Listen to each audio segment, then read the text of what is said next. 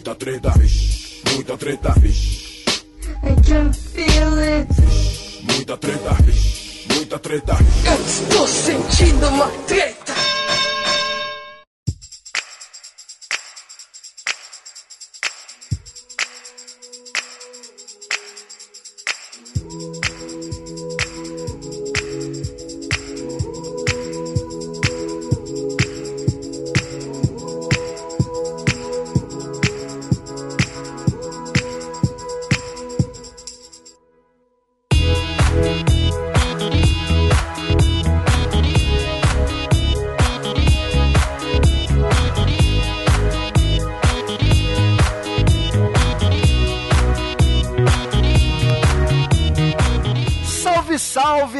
Rapaziada! Salve, salve, moçada! Meus queridos ouvintes do Treta Talks. Meu nome é Ivo Neumann e hoje eu tô aqui com uma fera, a fera da internet, vocês não têm noção, é uma honra estar com este brother camarada aqui no nosso episódio de hoje. Doutor Fred Fagundes. Fala, Ivo Neumann. Beleza, Fred? Beleza, meu irmão. Prazer estar aqui falando com você. Tava morrendo de saudade de ouvir sua voz. Olha aí, é, é, a gente teve poucas oportunidades, né, de fazer esse intercâmbio, né? É verdade. Poucos momentos aí, né? Eu no Espírito Santo, você no Mato Grosso, de vez em quando fazendo a interseção aí em São Paulo, em outros eventos, não é isso? Pois é, às vezes vocês barravam aqui e é sempre da hora botar o papo em dia. E agora a gente vai ter um, um bom tempo aí pra conversar sobre isso. Boa, podcast é bom pra gente poder dar uma aprofundada nos debates, também conhecido como uma viajada na maionese, mas é, funciona bem, funciona bem. No final fica legal pra galera escutar.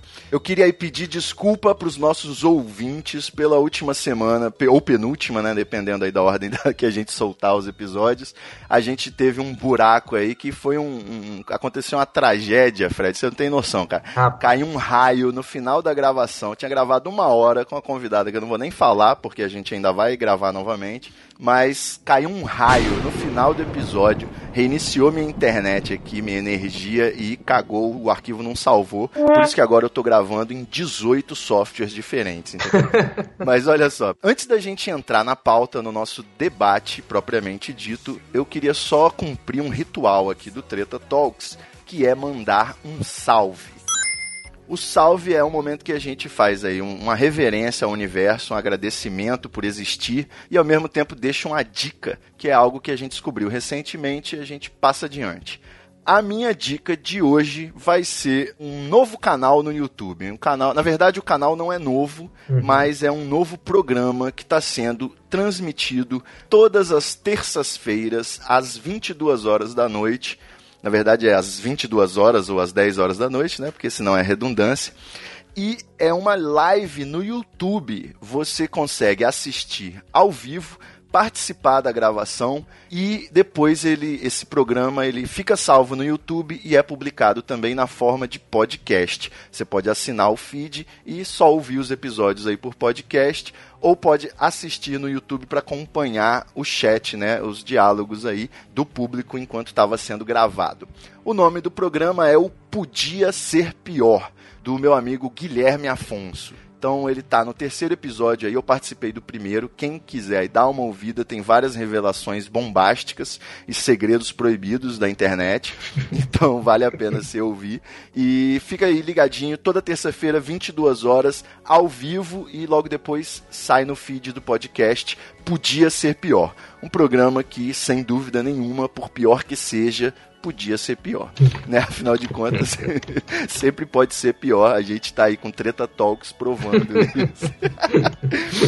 Doutor Fred Fagundes, o senhor teria um salve pro nosso ávido público do Treta Talks, que agora já passa de 2 mil, a média de 2 mil pessoas por episódio? Olha só, espetáculo. Não, tenho sim, cara. O meu salve de hoje, eu vou endossar esse, o seu salve pro programa do Gui, que é um cara muito talentoso, muito alto, muito legal.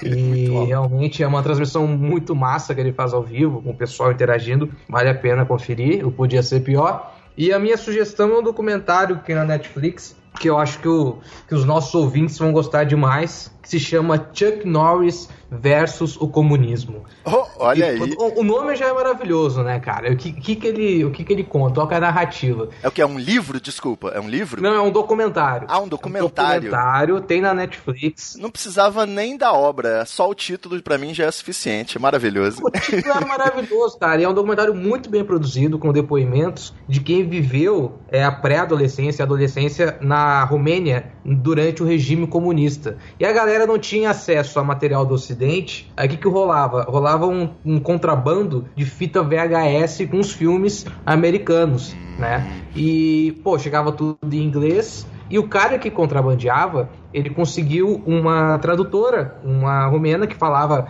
é, inglês com perfeição, e ela fazia todas as vozes do filme. Ela fazia a voz do Chuck Norris. De todo mundo, cara, de todo mundo, do Stallone, do Schwarzenegger. E aí são os depoimentos é, de- dessa galera que cresceu assistindo esses filmes e via o filme com todas as vozes dessa mulher.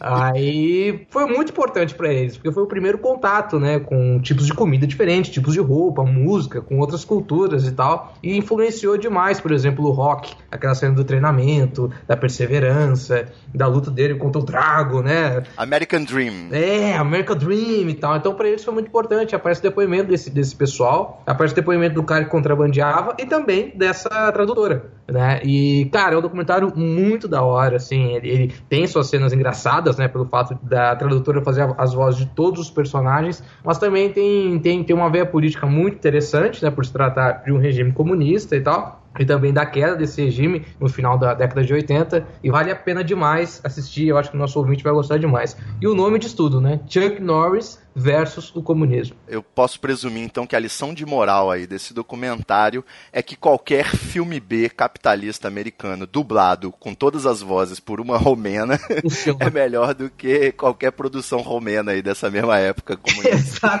Exa- Exatamente, cara. E aí mostram alguns filmes que chegavam na Romênia e eram censurados por detalhes, né? Por detalhes, mas que ali a- o comitê de censura achava que ela poderia é, manipular ou criar algum tipo de revolta na população.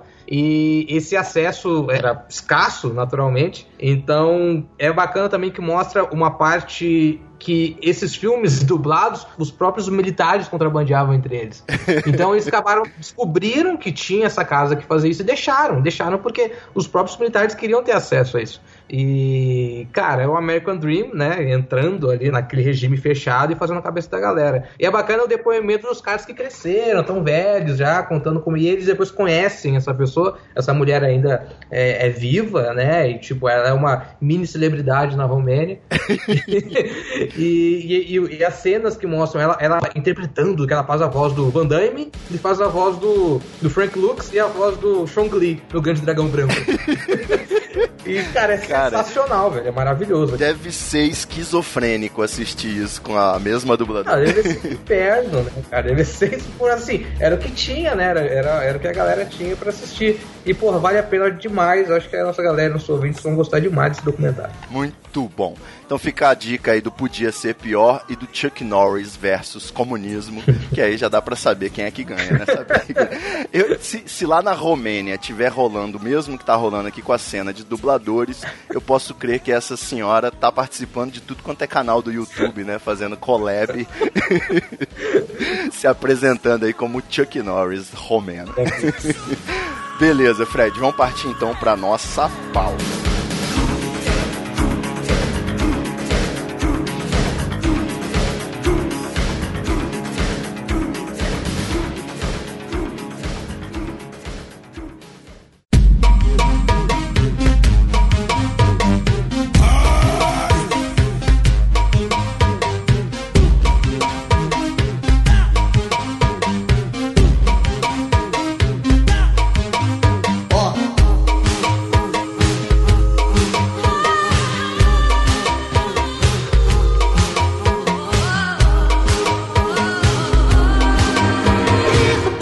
É isso aí, meus queridos ouvintes do Treta Talks. Eu tô com o meu grande amigo Fred Fagundes, que eu conheci aí lá na incipiente blogosfera, quando ainda se chamava Blogolândia, que é- a gente chegou quando era tudo mato. Né? É verdade. Eu ainda, ainda tinha tomadinha do treta pra colocar lá e você foi direto pro pântano do Jacaré Banguela.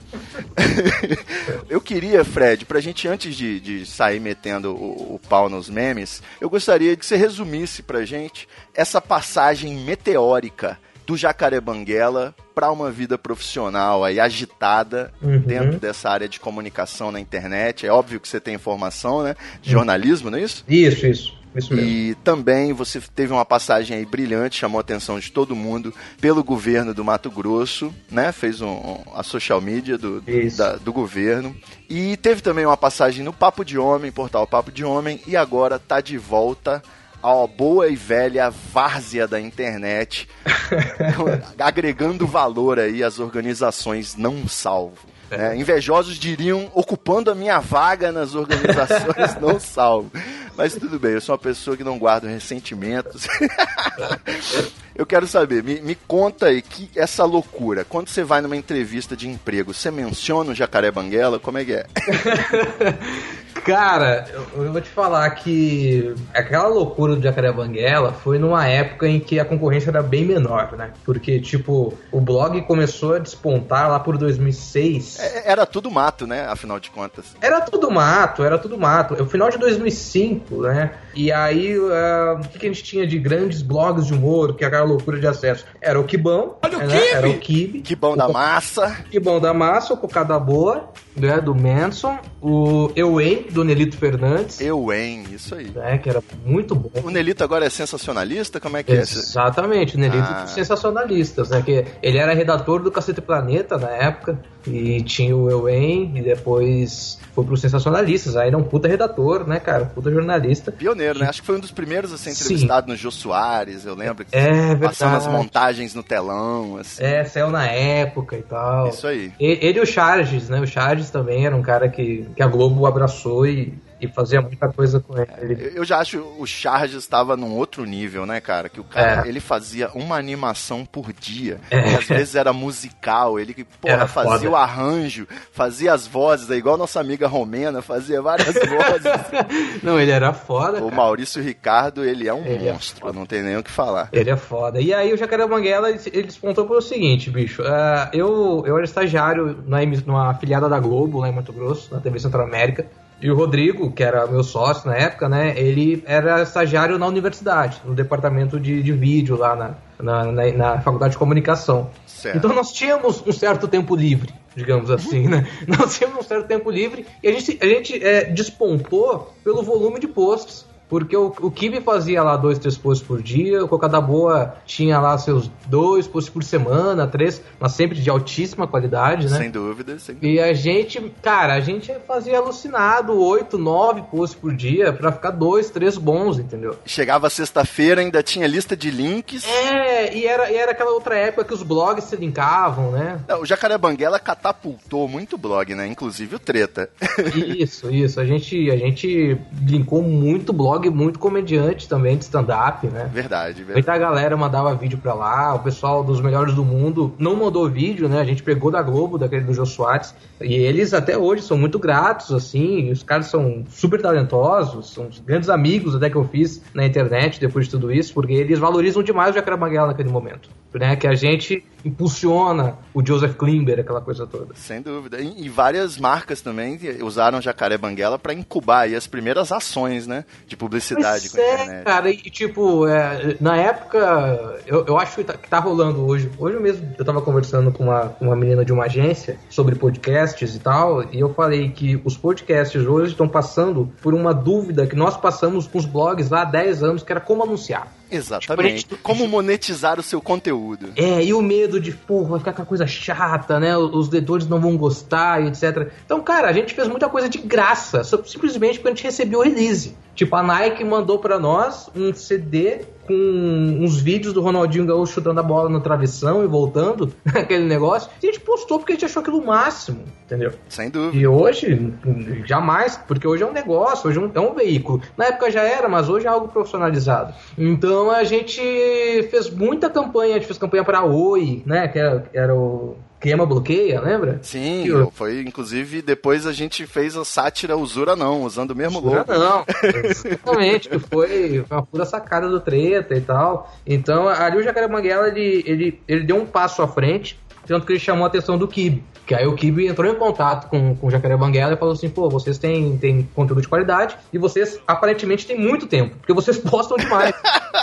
e eu não tenho. Então vamos, vamos, falar, vamos fazer uma parceria aí. Vocês é, produzem algumas coisas pro Kibe Louco e eu linko vocês.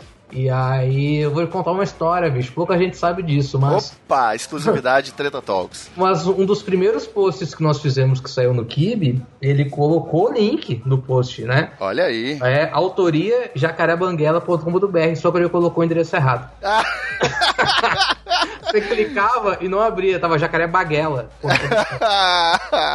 isso, era, isso era muito comum nessa época, Isso né, é, cara? acontecia, né, cara? Acontecia. A primeira vez que eu saí na televisão local aqui, a matéria na, te- na TV Gazeta, que é a retransmissora aqui no Espírito Santo, saiu a legenda treta.com. E era ponto .br, aí fudeu tudo. Cara, e, e assim, daí ali com aquela visibilidade que o Kibi Louco deu, aí teve um convite pra conhecer a- as dependências do Projac, é, gravação do Luciano Huck, porque ele era produtor do Huck na época, né? Sim, certeza. E aí, aí o Rodrigo, inclusive, virou estagiário, foi lá fazer, fez, fez o trampo na Globo, e aí começou a se desvencilhar alguma, um pouco de Jacarabanguela, eu e o Rodrigo, né? Certo. Tipo, o Rodrigo sempre foi um cara que prezou pelo blog, teve muito cuidado com o blog, mas também sempre buscou uma carreira de ator. Sim, com certeza. É, talvez não tanto naquela época, mas ele viu que ele gostava disso, que ele tinha talento pra isso, começou a escrever as piadas e tal, começou a fazer stand-up e hoje, porra, hoje o cara investe demais nisso. Com certeza. E eu fui pra outra área, né, cara? Tipo, eu acabei indo pra publicidade, depois fui trabalhar com política e tal. E esse negócio do. que, que é legal tocar nesse assunto também, que eu acho, acho bem pitoresco, assim, a gente falou do Não Salvo, que agora eu voltei pra São Paulo, como você citou, e tô trabalhando com o Não Salvo. É, todo mundo dessa galera das antigas acabou fugindo um pouco do blog, digamos assim. Tipo, o Kibe, né? O Tabet, virou o Tabet, cara. O Kibe louco ainda existe e tal, mas o Tabet é o cara do Porto do Ai- Sul. Ainda existe? Pera aí, eu não sabia disso. Ainda existe mesmo? Com certeza o Kibe não tá lá procurando notícia no ego pra fazer piada. Mas, tipo, é um cara lá que tem a carreira dele de, de, de ator, tem Porta dos Fundos, tem talk show, etc. É, o Rodrigo, o, o Rodrigo Fernandes hoje, pô, faz viaja com a companhia de teatro, faz stand-up do Brasil inteiro, adaptação de, de peça, faz participação no cinema, na TV. O Jacaré ficou um pouco de lado. Já o Cid, o Cid, ele, do Não Salvo, né? Ele conseguiu ter um nome muito forte, E manteve o blog com audiência manteve o bombástica. blog com audiência absurda, entendeu? Então, tipo, ele é um cara que. E ele tá atento o dia inteiro. Você sabe como é que é, né? Sim, Tipo, com certeza. É o cara preocupado com cada vírgula ali, ele conseguiu fazer com que o blog continuasse muito acessado e, paralelo a isso, levar o nome dele vai fazer publicidade com o rosto dele, palestra, eventos, participação no cinema também, na televisão, é roteirista de programas de TV, essa coisa toda. É, o, o Cid, junto com o Jovem Nerd, né, o Não Salvo, ele não só manteve aquela grande audiência que deixa o site ainda sendo o veículo principal, como ele conseguiu transferir né, a sua influência e engajamento do público para a fanpage, que tem milhões de, de fãs. Agora tem o canal no YouTube e, porra, os podcasts, né? Lançou 18 podcasts aí semana passada, tá tudo no top mais baixado. Então, é, parabéns pela, pela competência, porque não é fácil, não. Não, não é fácil. E ele é muito organizado nesse sentido, assim, de saber que eu preciso atuar mais no YouTube, então vamos trabalhar com roteiro, com produção de pauta. Eu tenho auxiliado um pouco nisso também, tenho partido mais para parte de atendimento, de agência, de projetos e tal. Não, não tô tão envolvido com conteúdo, então isso é novo para mim também, sabe? Certo. É, Mas o, o, pra, tô- pra eu entender, você pode dar um spoiler aí do que, que a gente pode esperar do Não Salvo ou ainda é tudo secreto? Não, posso sim, cara. A gente, a gente tem al- algumas metas já pro ano que vem. É, de entrega de conteúdo, a gente tá bem redondinho, né? Temos podcast, Aham. temos o blog, temos o canal no YouTube. Estamos trabalhando é, outras possibilidades de série no canal do YouTube e também é, um talk show. Olha né, que a gente aí. vai fazer um- mas uma coisa um pouco fora do padrão. Se chamar não salvo talks, eu processo, hein? Já aviso logo. Mas uma coisa fora do, do, daquele padrão de banda tocando, sabe? Uma coisa mais, mais pra internet mesmo, né? Fora do padrão é o padrão não salvo, né? É, é, é tipo, ah, o, o, exemplo do Rodrigo. O Rodrigo fez o JB fora do ar, né? Mas era um, era um, era um talk show, parece, feito pra televisão aquilo. Exato. A gente quer fazer um talk show feito pra internet, sabe? Com tempo de internet, com, com, edição, com formato de internet, com, com cenário. Ritmo, ritmo, né? Até o ritmo, não só o tempo, né? É, e tudo isso. Então, é. Em relação a produtos, a gente vai ter mais. É, é, algumas coisas que serão lançadas esse ano, é, que, que esse eu ainda não posso falar porque a gente está fechando questão de contrato, de direitos e tal, mas está bem interessante. Agora, de produção de conteúdo, eu acho que o nosso, nossa menina dos olhos hoje é o talk show sabe? Eu acho que vai, que vai voltar bastante. E sobre os projetos secretos? O garoto do Acre não tem nada a ver com vocês. Cara, assim, sabe que saiu uma matéria no Extra, né? Que dizia. sim, sim. É, blogueiro do Não Salvo nega envolvimento. Diz que não tem nada a ver com isso. É, porra, velho, parece tipo o Talibã nega participação no atentado terrorista, né? Exatamente. Então é. Essa questão do menino do Acre caiu como uma bomba, assim, pro Não Salvo, né, cara? Então tinha dossiê do pessoal falando que era coisa nossa e tal. É, eu ainda não tô convencido. É, eu acho que o Bruninho tá mandando bem, o livro tá ficando ótimo. acho que ele, que ele tá bem cuidado, em breve ele deve aparecer pra tarde de autógrafos do livro dele aí. Ô Fred, hum. você então, do Jacaré Banguela ao Não Salvo, que são aí dois expoentes do humor brasileiro contemporâneo. Você é um cara engraçado? Você é humorista? Cara, não, bicho, nunca, nunca me considerei um cara engraçado, assim. Tipo, eu, quando comecei a escrever pro Jacaré Banguela, eu comecei a estudar a questão de, de produção de conteúdo de humor, em texto, especialmente pra internet, mas nunca me considerei um cara engraçado, cara. De verdade, assim, sabe? Tipo, uh, vou ser, ser bem sincero com você, Ivo. Até as coisas que a gente escrevia naquela época, quem nunca teve vergonha do que escreveu? Ah, né? sim, não. Como diria Fernando Henrique, esqueçam tudo que eu escrevi. é, então, tipo, tem muita coisa que eu vejo, assim, que tinha qualidade, sim, mas mais por uma técnica. E o humor é técnica, né, cara? É pontuação, é a utilização da palavra certa e tal, mas nunca me achei um cara criativo para desenvolver, por exemplo, um quadro para um programa sabe? Mas o humor para você então é uma disciplina de faculdade. Você estuda lá o punchline 1, setup 2, teoria geral do callback. Cara, eu acho que colabora muito. Eu acho que colabora muito. Tu tem que ter muita referência também. Se eu te pedir pra você contar uma piada agora, você não consegue. Não, ontem mesmo eu vi uma entrevista do, do cara do, do Paulo Bonfá, em que ele falou como estão acabando os bons contadores de piada. Eu não sei se estão acabando, mas tipo, como não faz mais tanto sucesso o bom contador de piada. Tu vai pro Nordeste, né? Ou tu vai pro interior do Brasil, tu vê shows de, contador de piada, bicho. Que é aquilo que o. Que o Pô, me fugiu o nome do, do comediante agora. Que o cara fazia Ari um Toledo. Show... Ari Toledo. É, Ari Toledo, exatamente. Ari Toledo fazia um show que de 10 em 10 segundos tinha uma piada. Tinha aquele intervalo de piada. O Ari Toledo, ele inclusive quase inventou o improviso, né? Que você podia falar qualquer tema que ele dava lá. É, Chuck Norris contra o comunismo. Aí ele vinha e fazia uma piada em cima daquilo. Não, exatamente. Na verdade, ele lembrava de uma piada, né? Exatamente. E tipo, eu tive uma, uma, uma situação de Jacarebanguela também que se tornou muito cômodo fazer o blog porque a gente, ao contrário do Kibe, a gente dava muito crédito pro leitor. Não falo dos outros blogs, que naturalmente a gente já dava. Ah, vi no blog, vi no Chongas, certo. vi no Saiu Gosminha, vi no Saiu Gosminha, cara, verdade. Né, vi no, sei lá, no, no Asnos e tal. E, e... Acidez mental, não, esse ninguém nunca viu nada. Só propaganda. Mas, e a gente recebia muito, muito material de leitor também. Então, é, a gente colocava lá a dica do Ivo Neumann de Vitória, né, uhum. no finalzinho. Pô, e aí, o cara via aquilo, ele achava do caralho, ele dava print e colocava no álbum do Orkut dele. Tu no Jacaré Banguela, né? Sim, mandava pros amigos. Então chega, chegou um momento do Jacaré Banguela que aconteceu o quê? Eu acordava e tal, pô, abro os e-mails, vou lá no Terra Notícias, G1, vejo as notícias mais bizarras, faço uma piada, aquele clássico que o Louco inventou, né? Que eu pego uma notícia e faço uma Não piada. entendeu? Clique aqui. É. Duvida? Clique aqui. Isso, aí foi um balãozinho, sei lá, e... Aí, tipo, abri o e-mail, cara, tinha 70 e-mails, esses 70 e-mails, pelo menos 7 tinham uma piada de qualidade boa. Então, porra, eu programava durante o dia, nesse tempo livre aí, eu tava montando algum projeto, tava visitando alguma agência, tava procurando dinheiro pro blog, sabe? O tráfico de piada ficou facilitado, né? muito. Eu tenho, tenho, um, tenho um, um clássico que eu sempre conto, que é o vídeo da Cicarelli, né, cara? Esse aí, histórico. O vídeo da Cicarelli é uma história que eu gosto de contar porque o Jacaré Banguela chegou um momento que a gente tinha Pô, naquela época, e vou estar falando de mais de 10 anos atrás, naquela época, se passava uma coisa na Globo agora, se a Ana Maria Braga pega fogo na panela dela, porra, pra te conseguir esse vídeo, meu irmão, ou você tinha um contato muito bom numa emissora de TV, né? Exatamente. Ou ia pra alguém subir ou mandar para você por e-mail. A gente tinha um contato aí na Gazeta de Vitória. E o cara, meu, o cara era muito de boa, assim, sabe? Qualquer canal ele mandava pra nós. Tipo assim, pô, bicho. que filho chegava- da puta, ele podia mandar pro Treta e mandava pro Jacaré então, Banguela.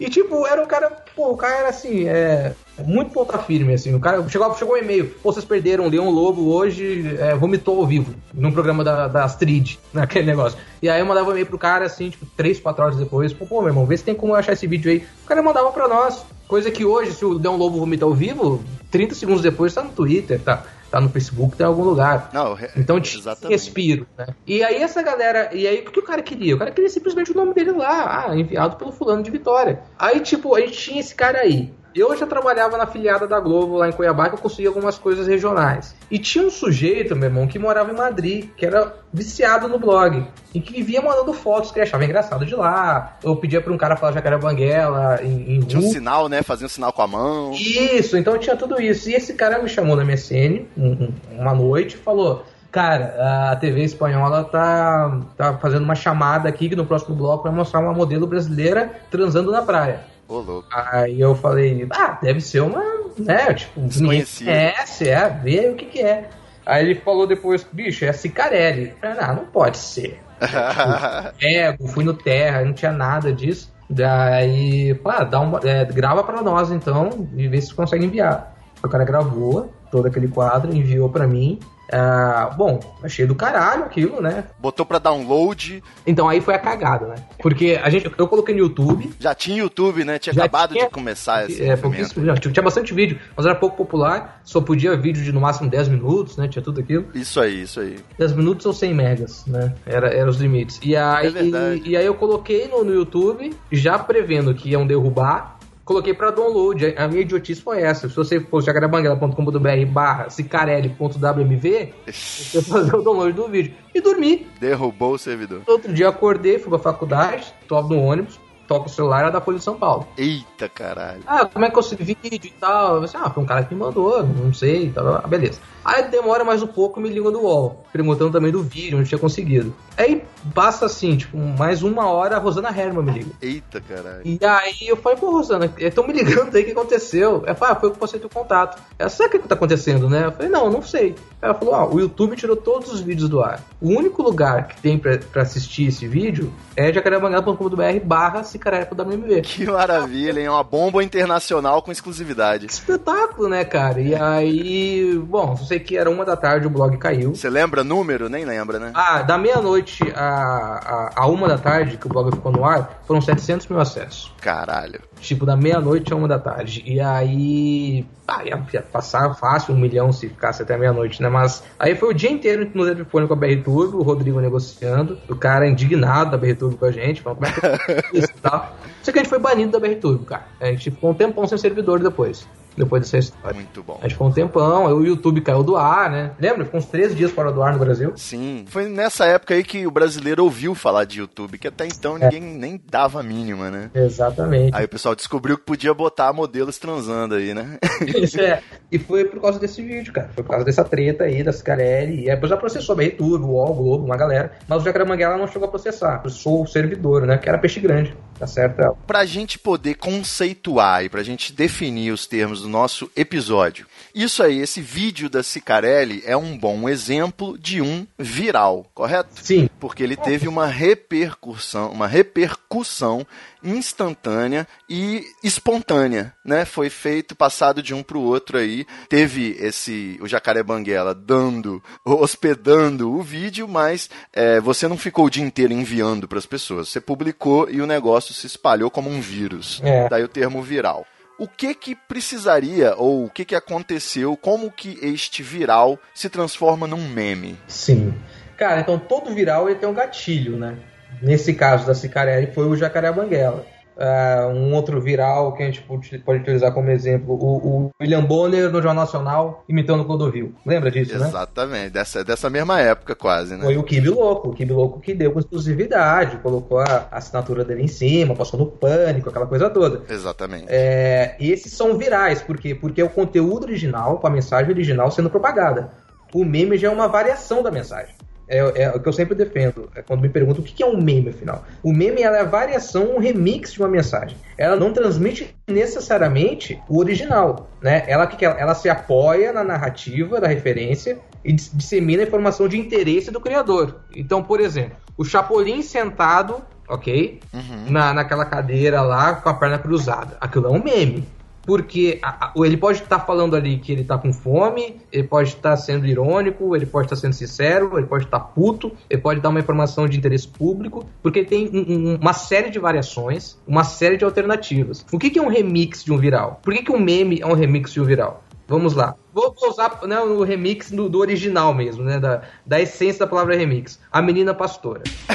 Todos nós lembramos da menina pastora, que é a porra de um, de um viral. viral. É. Aí vem o, o Rafael Mendes, o nosso bobagento, e faz o quê? Ele faz. Nosso não, seu, tem nada a ver com isso. ele faz um meme do viral, que ele remixa. Ele coloca o funk da menina pastora. Ele fez o, drum and bass e o funk da menina pastora. Maravilhoso. É, foi, foi prêmio, foi indicado ao prêmio VMB de 2007 ou 2008, não lembro. Né, que era o prêmio Web Hit do ano. Verdade. Eu lembro que os três indicados, eu lembro de quatro indicados: o, o Funk da Menina Pastora, Guilherme Zaiden, com as Confissões de um Emo. É verdade. Né? O, Vai tomar no cu? O Vaquel foi que ganhou. É o Vai tomar no cu. E o outro era o era das nozes lá, como é que é? As árvores somos As nós. árvores somos nós. Pô, esse ano aí foi abundante, hein? Foi generoso. Que ano bom, né, cara? Que ano generoso, velho. Então, acho é que a diferença de viral pra mim é esse, sabe? Tipo, viral é, é aquilo que você. É, que, que, que, que, toma um rumo que você perde completamente o controle, que todo mundo assiste, como o caso do Bambu, do Silvio Santos, né? Que também foi mais ou menos dessa época.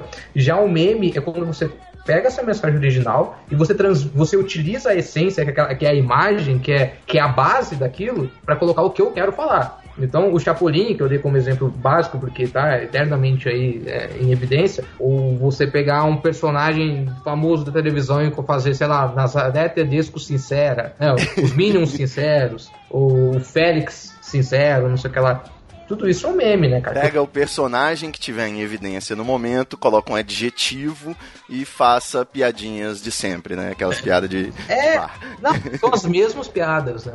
São. Gina indelicada. Gina, é, Gina indelicada, então é. Só pela ordem acadêmica, eu acho interessante a gente pontuar aqui que o, o conceito de meme, ele vem até aí de um saber das ciências biológicas, né? Eu acho muito interessante quando a gente mistura aí a, a, a biologia questões evolutivas na brincadeira. Mas o Dr. Richard Dawkins, em 1976, no livro The Selfish Gene, ele falou sobre o conceito de gene, né? Aí um, uma obra importante para genética, que, e nesse mesmo momento ele definiu aí o conceito do que seria no futuro tão avassalador, né, que é o meme. E ele fez essa comparação, assim como o gene é a menor unidade da informação genética, o meme seria a menor unidade da informação memética, que seria aquela informação que faz você lembrar de alguma coisa, hum. né? Sobre memória, no caso. Então, por exemplo, se a gente tem uma piada do, por exemplo, a piada do pintinho que não tinha cu, foi peidar e explodiu, é uma piada. Poderia Sim. ser comprada num livro de piadas do Ari Toledo aí até os anos 90.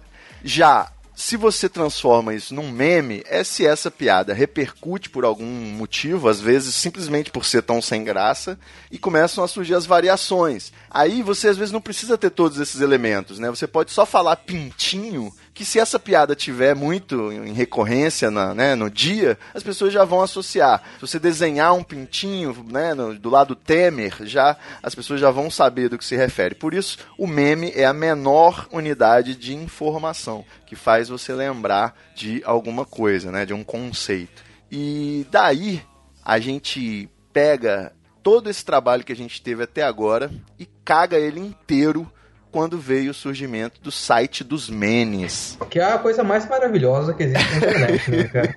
O que a foda é um mene, Fred. É. Cara, o Mene, ele.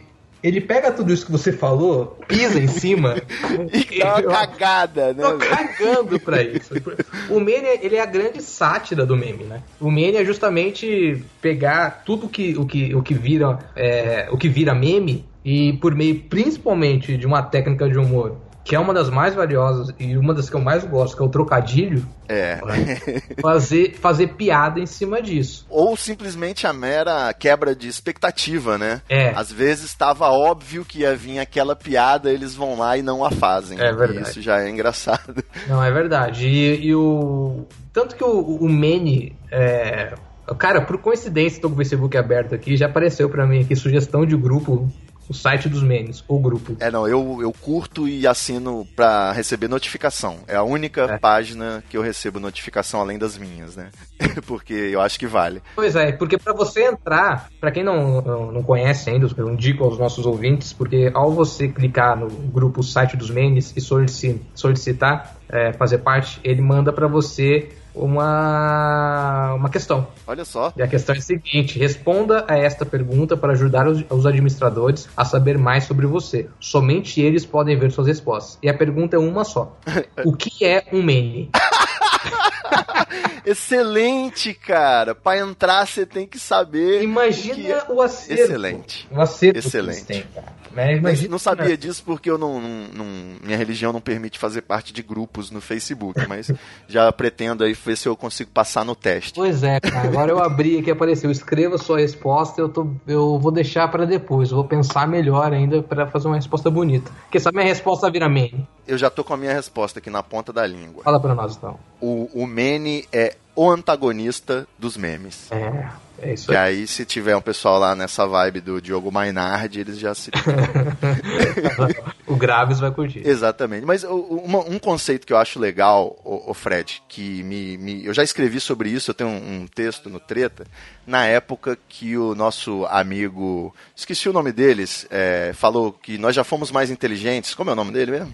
Kleber. Kleber Machado. Isso. Kleber Machado, apresentador do jornal Hoje, na época, ele num telejornal da Globo, ele foi comentar sobre por que a internet estava falando sobre a Luísa estar no Canadá. Ah, E ninguém tava entendendo, né? O que, que é Luísa, por que, que a Luísa tá no Canadá, menos a Luísa e tal. Porque foi uma das primeiras vezes que uma coisa absolutamente idiota gerou tantas reações, né? Tanta repercussão, tantos remixes, né? Que foi quando saiu um anúncio aí de uma imobiliária local, não sei, nem, não lembro nem de onde, mas era eu acho que era do Ceará. do Ceará. Enfim, É. e ele, a família era muito importante, né, no local, na, na cidade, e no vídeo ele mencionava todo mundo da família e falava, menos a Luísa, que está no Canadá. e aquilo era, era muito idiota, mas no vídeo mesmo, era tão engraçado, né, É. aquele, aquela pretensão provinciana do nós somos muito importantes, nossa filha está no Canadá, e que aquilo gerou as repercussões. Mas o Kleber Machado falou é, não, não foi o Kleber Machado, eu tô muito doido, cara. Não, foi o Kleber, foi o Nascimento.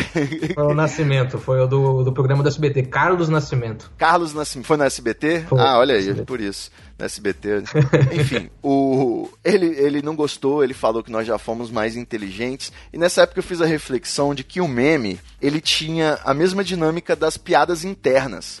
Porque quando você tem uma piada no show do Ari Toledo, tem uma graça universal, né? Certo? Sim. Quando você tá num grupo de churrasco com amigos, toma LSD e de repente uma galinha da Angola invade o recinto, aquilo se torna uma explosão de um humor interno que só os participantes ali daquele momento vão identificar, entendeu? A, a galinha da Angola para sempre vai ser a piada interna deles. Então, é, talvez isso tenha acontecido na realidade. E- e- então, o meme ele seria uma piada interna global, acessível a várias pessoas, É. né? É, a piada interna, ela, é- ela, ela dá um ar de exclusividade pra quem entende que é muito bom. Né? É, é- é a questão da referência, né? Exatamente. Quando você está assistindo um filme e aí eles fazem uma referência a um outro filme ou a um livro que você assistiu e você tá com um grupo de pessoas, aí você ri, você faz questão de, ah, tá falando isso porque tem um filme do Spielberg antigo em que tem uma cena assim, você se sente é, é, ligeiramente superior. É, tipo, não, eu entendi essa piada. Eu entendi essa piada. Eu li o livro que ele tá falando desse filme, nessa cena.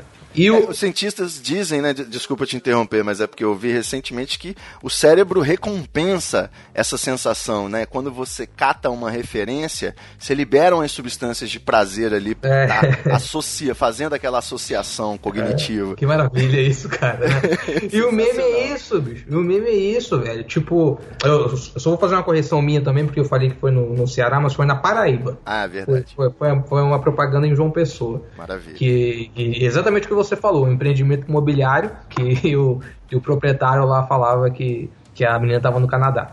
E, e, cara, eu acho que, que, que, você foi muito claro e, e muito acertativo nesse ponto de, de exclusividade, entendeu? De, de uma piada interna, de você sacar o que está acontecendo, de você querer mostrar para todo mundo que entendeu aquilo, mas é algo muito mais amplo. É algo muito mais amplo. Então, tipo, é, o, o Kleber, o, o, Carlos Nascimento, quando foi fazer esse editorial aí do, do Luísa já voltou do Canadá e nós já fomos mais inteligentes, eu tenho certeza que quando ele, alguém falou para ele, ah, da Luísa já foi pro Canadá, ele não sacou o que, que era. É. E ele ficou indignado com isso. Sim. Entendeu? Então, como, que, que porra é essa?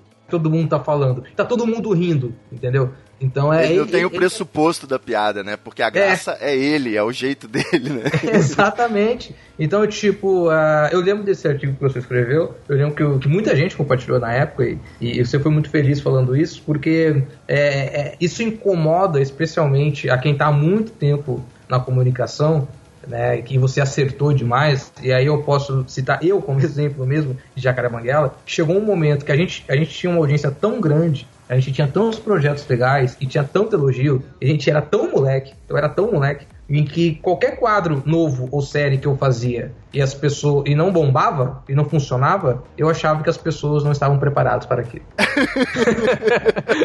Gênio, sempre à frente do seu tempo, do público. Entendeu? Eu falava assim, ah, que as pessoas são boas, elas não entenderam o que eu quis dizer com isso. Aí, tipo, não, eu me expressei errado, eu produzi aquilo de uma maneira equivocada. Mas eu era tão. É, é, é, eu viajava tanto, eu achava que eu era tão bom naquilo que eu fazia. Só que, graças a Deus, eu percebi isso em, em, em pouco tempo. Né? Eu cheguei e falei, não, peraí, eu preciso melhorar aqui, aqui e ali. Eu me preparei para isso. Mas... É, eu não percebi isso até hoje, acho. Mas o, o, o, exemplo do caso Nascimento eu acho um pouco disso. De ele ter sido impactado, alguém falou perto dele e todo mundo riu e achou engraçado, e ele, mas que caralho é esse? É, por que, que as pessoas estão falando dessa guria, da Luísa do Canadá, e eu tô por fora? E o meme tem, tem essa, essa vertente, exato, entendeu? Tipo, é algo muito mais amplo que você hoje, com absorvendo muito mais informação, que vai chegando, tal, tal, tal, é, é muito mais provável que você compreenda um meme quando você for impactado, por exemplo, com o bode gaiato. Eu vi uma propaganda do Detran, tá? Para mídia de TV, lá no, no, lá na, no, do governo do estado de Pernambuco, em que é o bode gaiato, não o Breno, o bode gaiato mesmo sabe? Com o bode, a maninha, o painho e tal. E aí ele quer beber as cachaças, ela fala vai pegar o carro, é um carrinho de mão. Aí o bode gaiato dá a dica e tal. Então, cara, é. Cara, o bode gaiato é um fenômeno. Muita gente conhece no Nordeste. Tenho certeza que antes de, de colocar nessa essa campanha no ar, fizeram uma pesquisa lá. Mas tem muito caso que o filho explicou pra mãe aquilo ali, entendeu? Sem dúvida. No intervalo da novela ali, ela falou: Que diabo esse bode aí? uma galáxia no fundo, né? Aquela coisa toda. E o moleque falou: Não, mas é uma página, não é na internet, é um meme. E esse é um outro assunto legal pra, pro, pro treta, e que a gente pode conversar uma hora. esses memes fora do eixo, sabe? Eu, eu, queria só fazer essa última pergunta aí, você pode ser o mais resumido aí que você, você quiser. A gente evoluiu da piada pro meme, um novo tipo de humor colaborativo e quanto que as empresas e marcas devem, podem surfar nessas novas tendências é, é, sem correr muitos riscos, né? De ter que gerenciar uma crise, de errar o tom, ou até com, hoje em dia é exigido um tom muito mais politicamente correto, né? Que não seja chato, mas que seja politicamente correto.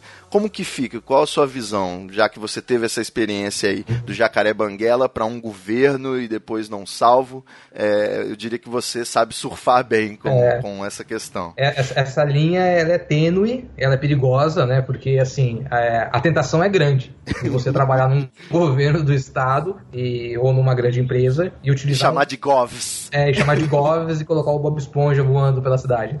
É, e assim, eu, eu. A gente tem dois momentos na comunicação pública digital, né? Antes e depois da Prefeitura de Curitiba. Né? Porque a Prefeitura de Curitiba ela mudou a porra toda. Exato. Então é, tem quem ame, tem quem odeie, é, tem quem veja resultados, tem quem não veja resultados. Eu sempre tive como a última referência para usar nas páginas públicas que eu administrei a Prefeitura de Curitiba.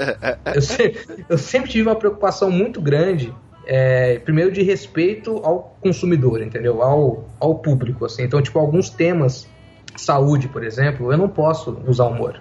De jeito sabe? nenhum, né? Segurança pública, eu não posso usar humor. Porque o público dessa comunicação não vê a menor graça, né? Exatamente. Então, tipo, o cara ali que pegou o carro, pegou o trânsito, furou o pneu do carro num buraco na rua, chegou em casa e foi assaltado, sei lá, ligou o computador e vê o Goku falando que a cidade tá mais bonita, ele vai ficar puto, tá ligado? Ele vai ficar indignado. Então, é, é uma outra preocupação que eu sempre tive foi com o direito de imagem, sabe? Eu já tive a oportunidade de, de, de assistir palestras de quem administrava a fanpage da Prefeitura de Curitiba e já vi muita gente perguntando, mas como que vocês colocam lá a foto dos Power Rangers, colocam a foto do Game of Thrones e tal, tal, tal? Domínio público, sátira, humor, não é isso? Tipo, não, na internet pode. É, exato. Ah, meu irmão, eu não corro esse risco, tá ligado? É. Não, não, não corro esse risco. Então, tipo, grande preocupação para produzir conteúdo para órgão público sempre foi o quê? Prestar um serviço. Acima de tudo, eu tenho que publicar aquilo que vai fazer diferença na vida do cara, no dia a dia do cara. Ah, o governo do estado pagou o salário em dia.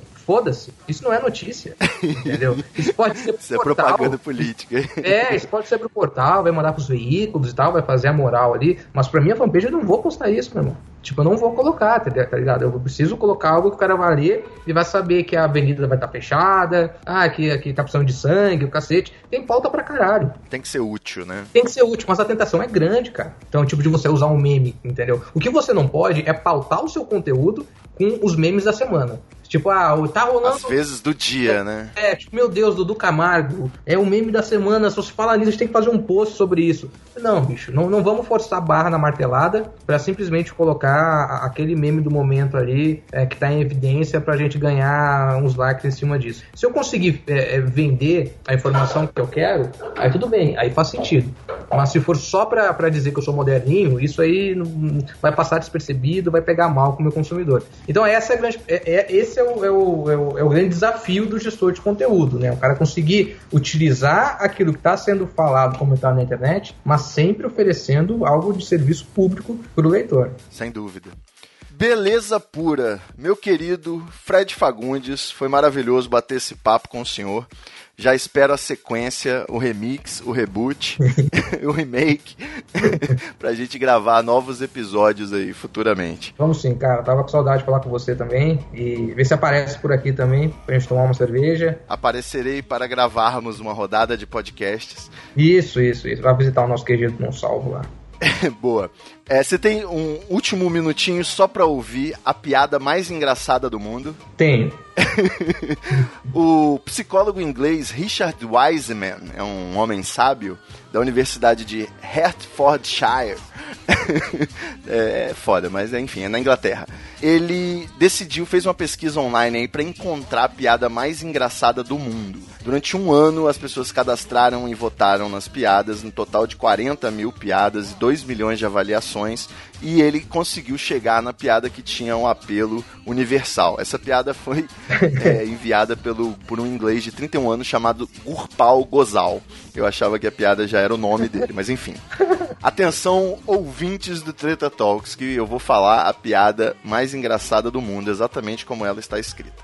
Dois caçadores estão em um bosque quando um deles desmaia. Ele parece não estar respirando e seus olhos estão vidrados. O outro caçador pega o telefone e liga para a emergência.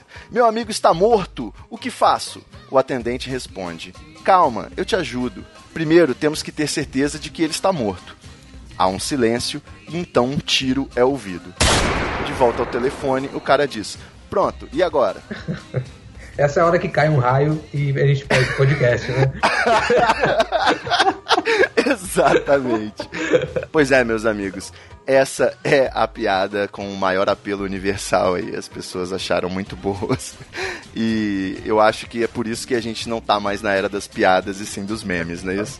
O pessoal que fez essa avaliação, acho que eles não conhecem parafernália, viu?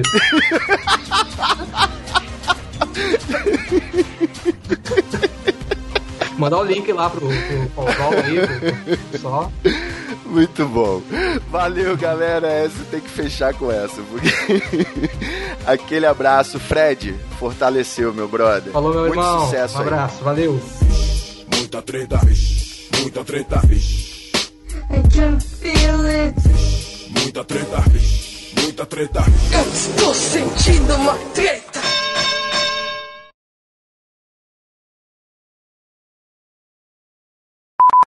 Fala do que mesmo? Fala de memes? Humor? A não ser que você queira outra coisa, porque aqui é- a gente faz ao vivo também. Se quiser. Não, pode ser isso, cara. A gente pode, pode falar de política, talvez, também, desse tempo que eu trabalhei lá. E o Luigi, inclusive, quer fazer um assunto um- rebobinando sobre isso. Mas a gente pode dar uma. fazer um comentário sobre isso, talvez. Rebobinando sobre o quê? Sobre política. Ó, o